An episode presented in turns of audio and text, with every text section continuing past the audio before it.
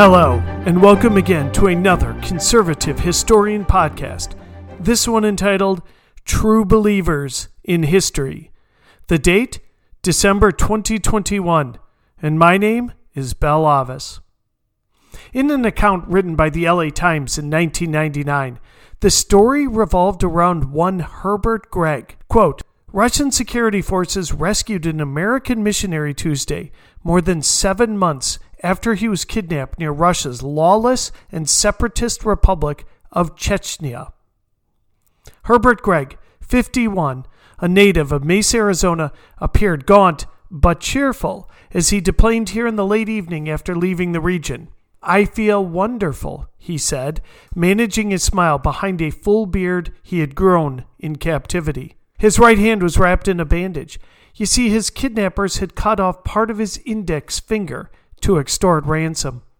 Gregg was one of the last Westerners and the only American believed held captive in Chechnya, which fought a 21 month war to secede from Russia earlier this decade. Gregg was abducted on November 11th after playing basketball at an orphanage in Makhachkala, the capital of the Republic of Dagestan. The republic borders Chechnya in Russia's southern Caucasus region.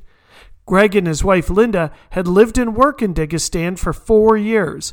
Gregg was a missionary with the Evangelical Alliance Mission, known as TEAM, a Christian organization based in Wheaton, Illinois, that places charity workers and religious instructors worldwide.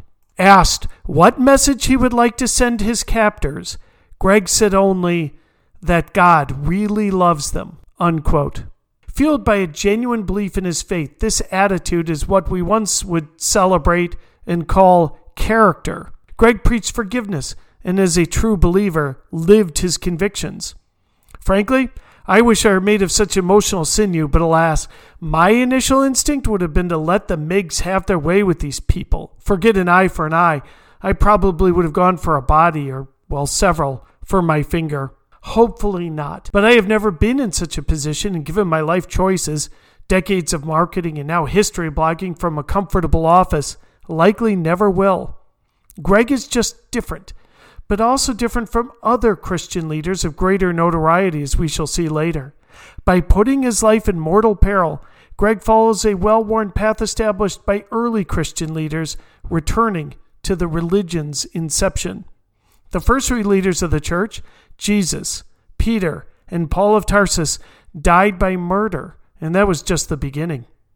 According to the Loyola Press, quote, for almost the entire period from CE 100 to 313, it was illegal to be a Christian most of the Roman Empire. As a result, there are many stories of the deaths of Christians that have come down to us over the centuries. These Christians who died for their faith were, and still are, called martyrs, a word that means witnesses. Saint Lucy, Saint Agnes, Saint Agatha, and Saint Cecilia were all young women who all suffered terribly for their faith at different times. The stories that have come down to us say that Saint Lucy lost her eyes during her torture. Saint Agnes was beheaded. Saint Agatha was placed on hot coals, and Saint Cecilia was suffocated and then beheaded. St. Timothy and St. Maura were married only 20 days when Timothy, who was in charge of the sacred books of his Christian community, was ordered to turn them over. He refused, and his wife Maura was brought to the prison to try to convince him to give in. She wouldn't cooperate, so both husband and wife were nailed to a prison wall, and so tradition tells us it took them nine days to die. St. Marcellinus was a priest imprisoned during the last major Roman persecution around CE 304. While in prison before his execution, he convinced many of the love of Jesus, including his own jailer. Unquote.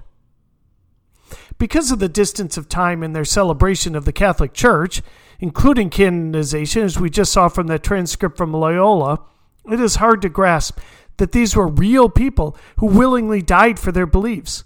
And the precedent was set from the very beginning in all of the great religions, ranging from Hinduism to Buddhism, Confucianism, Judaism, and Islam.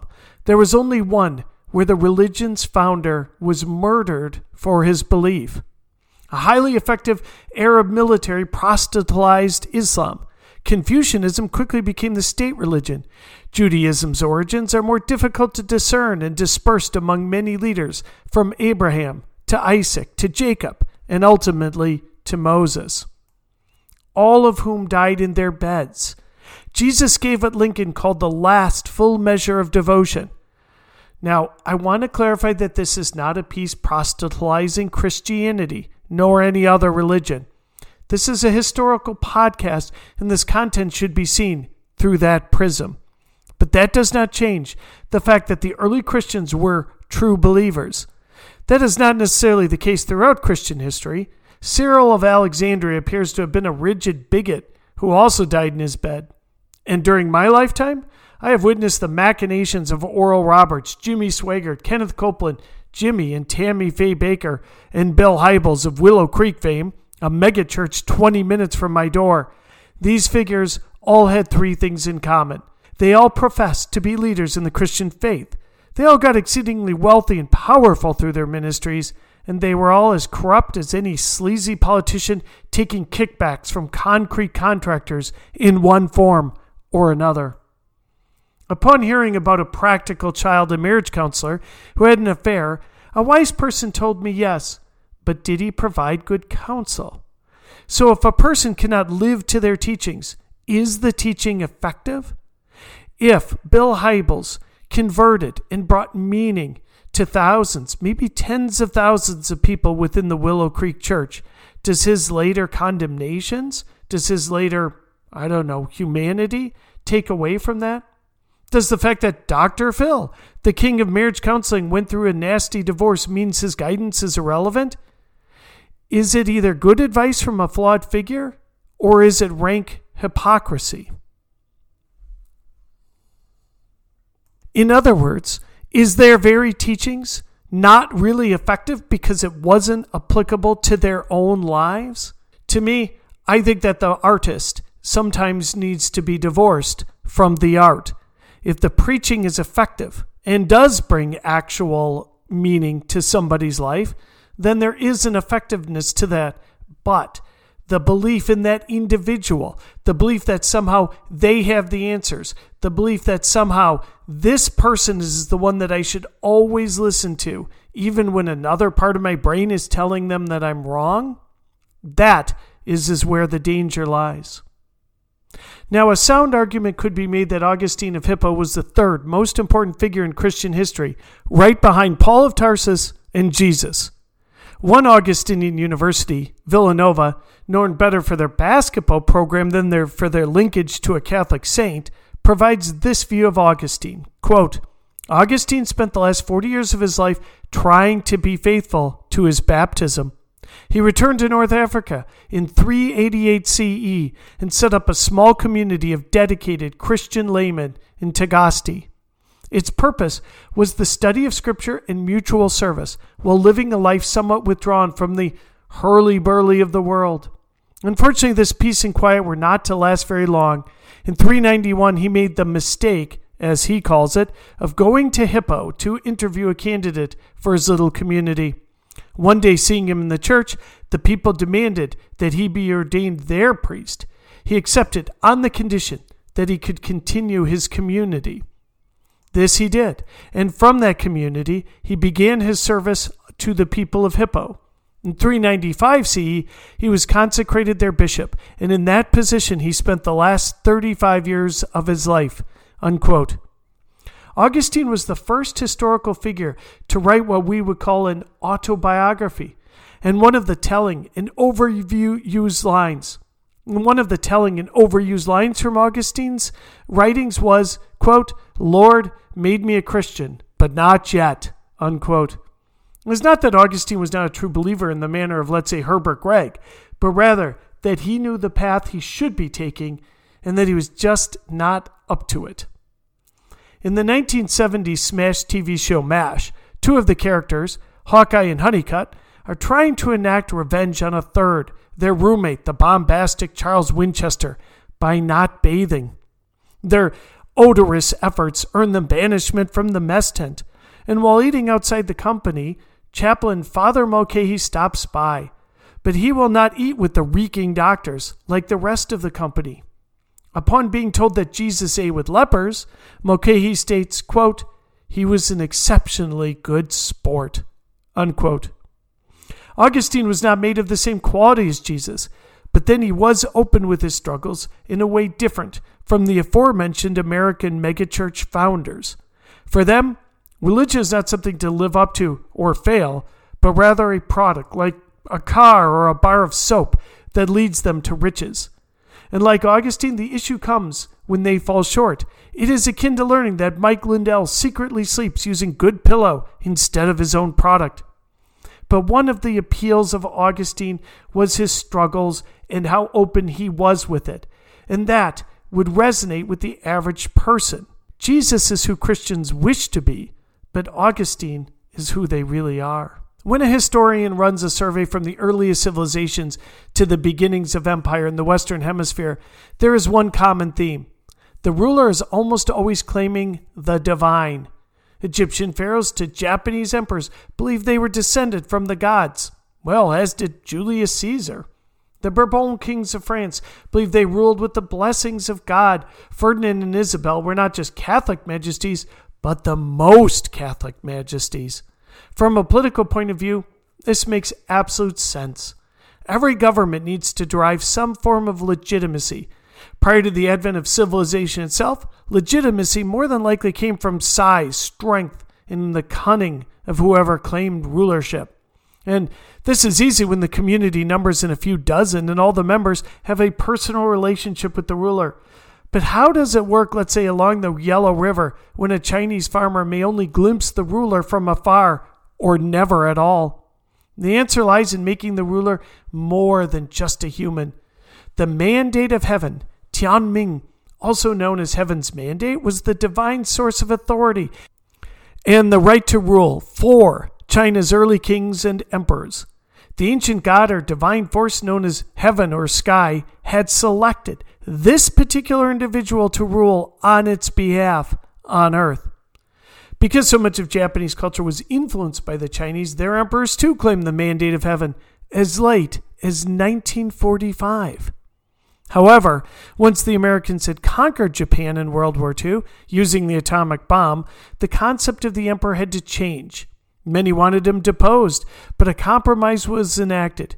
Here is a 1945 description of what happened. Quote, a new role for the Son of Heaven. Emperor Hirohito of Japan is no longer divine. As a human constitutional monarch, he has become a symbol of stability for a nation groping for new standards, a new role for the Son of Heaven. Unquote. Now, did all of these rulers genuinely believe they were descended from gods or believe that God had anointed their rule?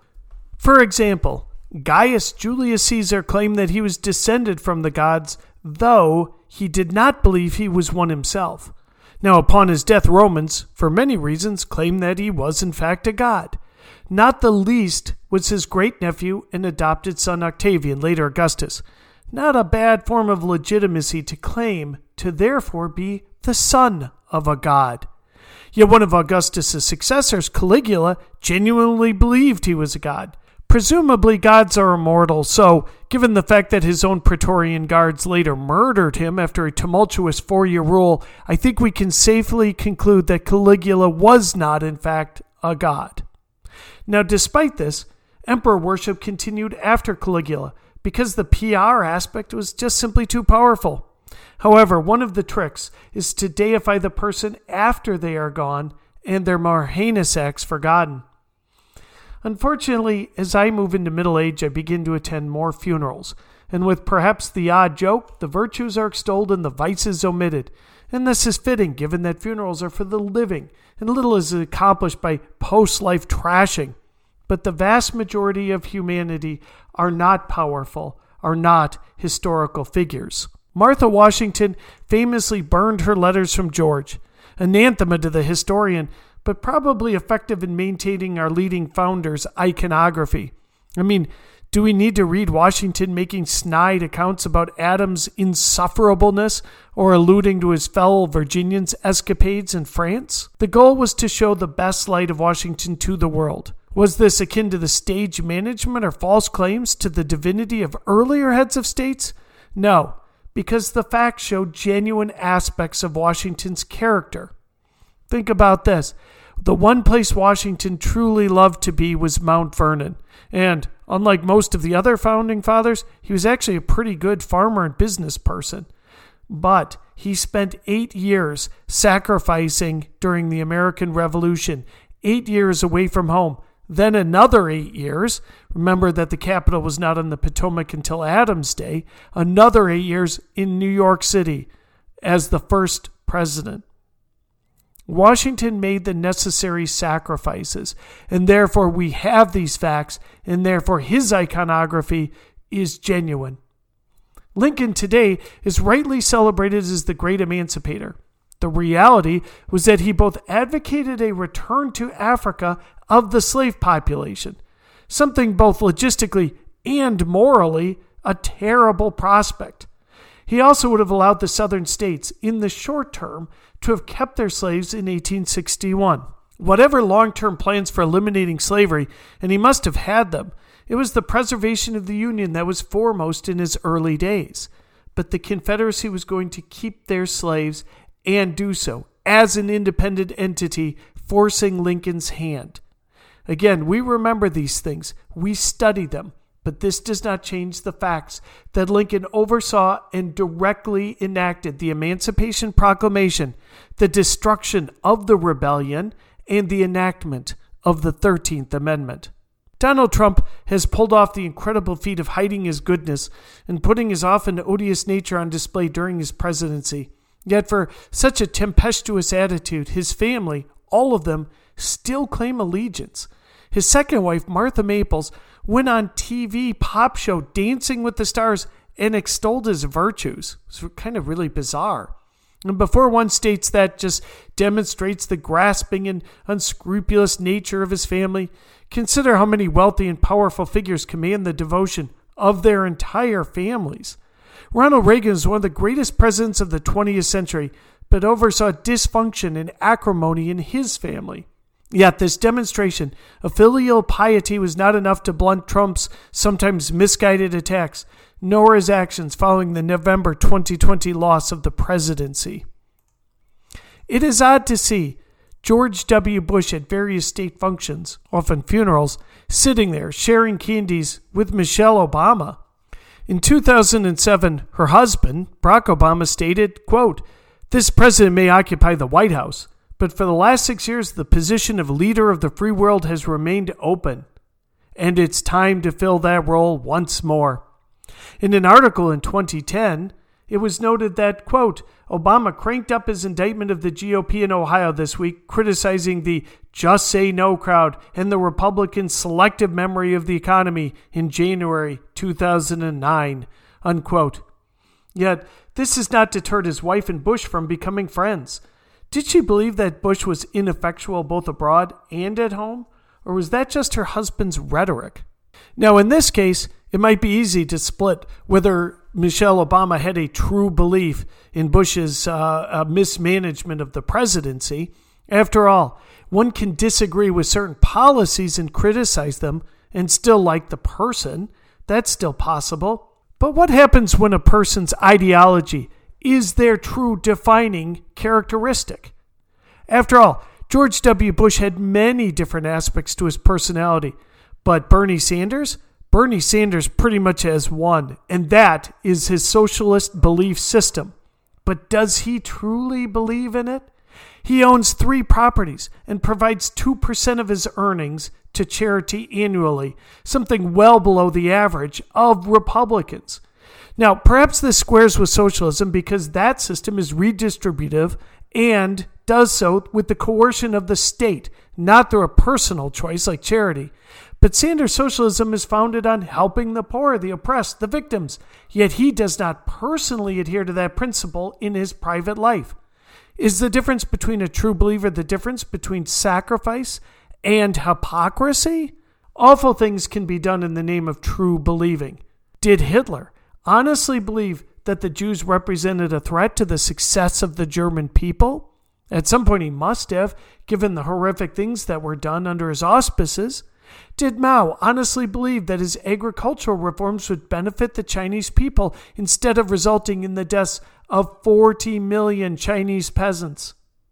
I think we can say with a degree of certainty that Stalin's murder of millions of Cossacks probably had nothing to do with his belief system and everything to do with his desire to hold power over the Soviet state. But none of these figures were murdered, and the last two died in their beds. Is that the difference? Putting oneself in mortal danger, as did Herbert Gregg? I would not think it has to go that far, but there is a direct correlation between giving something up of high value and the beliefs upon which those sacrifices are made. Now, Vince Lombardi, the Hall of Fame coach for the NFL's Green Bay Packers, once said, quote, Perfection is not attainable, but if we chase perfection, we can catch excellence, unquote. In his beliefs, Herbert Gregg is probably as close to perfection as one can be. Thank you again for listening to another Conservative Historian podcast. Please check all of them out on our Buzzsprout site and on our main website, www.conservativehistorian.com. This is Bell Avis. Thanks again for listening.